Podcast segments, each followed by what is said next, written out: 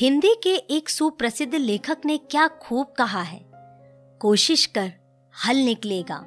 आज नहीं तो कल निकलेगा। मेहनत कर, पौधों को पानी दे।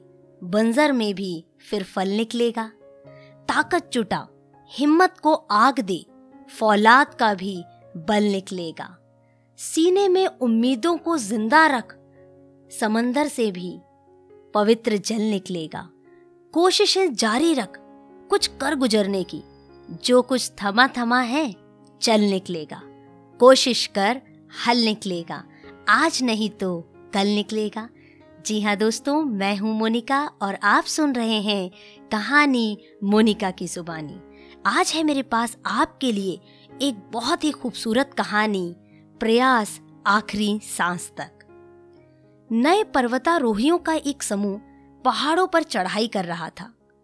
सभी पर्वतारोही चोटी पर पहुँचने के लिए बड़े ही खुश थे, बड़े ही प्रयास में कार्यरत थे।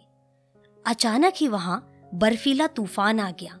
अगले ही दिन से सबकी हिम्मत जवाब दे दी और उन्होंने वापस उतरने का फैसला कर लिया। उनमें से एक पर्वतारोही ने इस फैसले को मानने से इनकार कर दिया। उसने कहा, चोटी दूर नहीं है और मैं वापस नहीं मुड़ना चाहता। यह बोलकर वो चढ़ता चला गया, चढ़ता चला गया।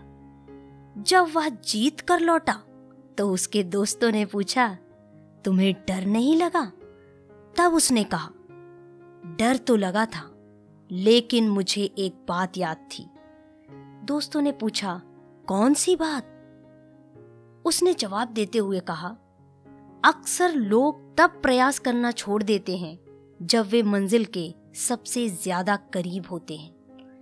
मैं यह जोखिम नहीं लेना चाहता था, इसलिए मैं आगे बढ़ता चला गया और जीत गया।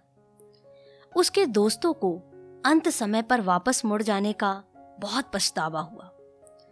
दोस्तों, हमारी लाइफ में हमारे साथ ऐसा कई बार होता है, जब हम मंजिल के बहुत करीब पहुंचकर प्रयास करना छोड़ देते हैं या फिर अपना लक्ष्य बदल देते हैं।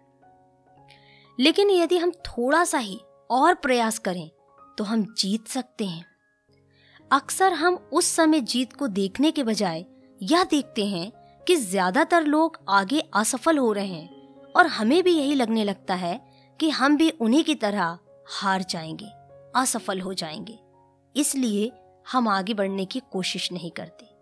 बस यह सोचकर प्रयास करना छोड़ देते हैं कि हमारा कुछ भी नहीं होने वाला।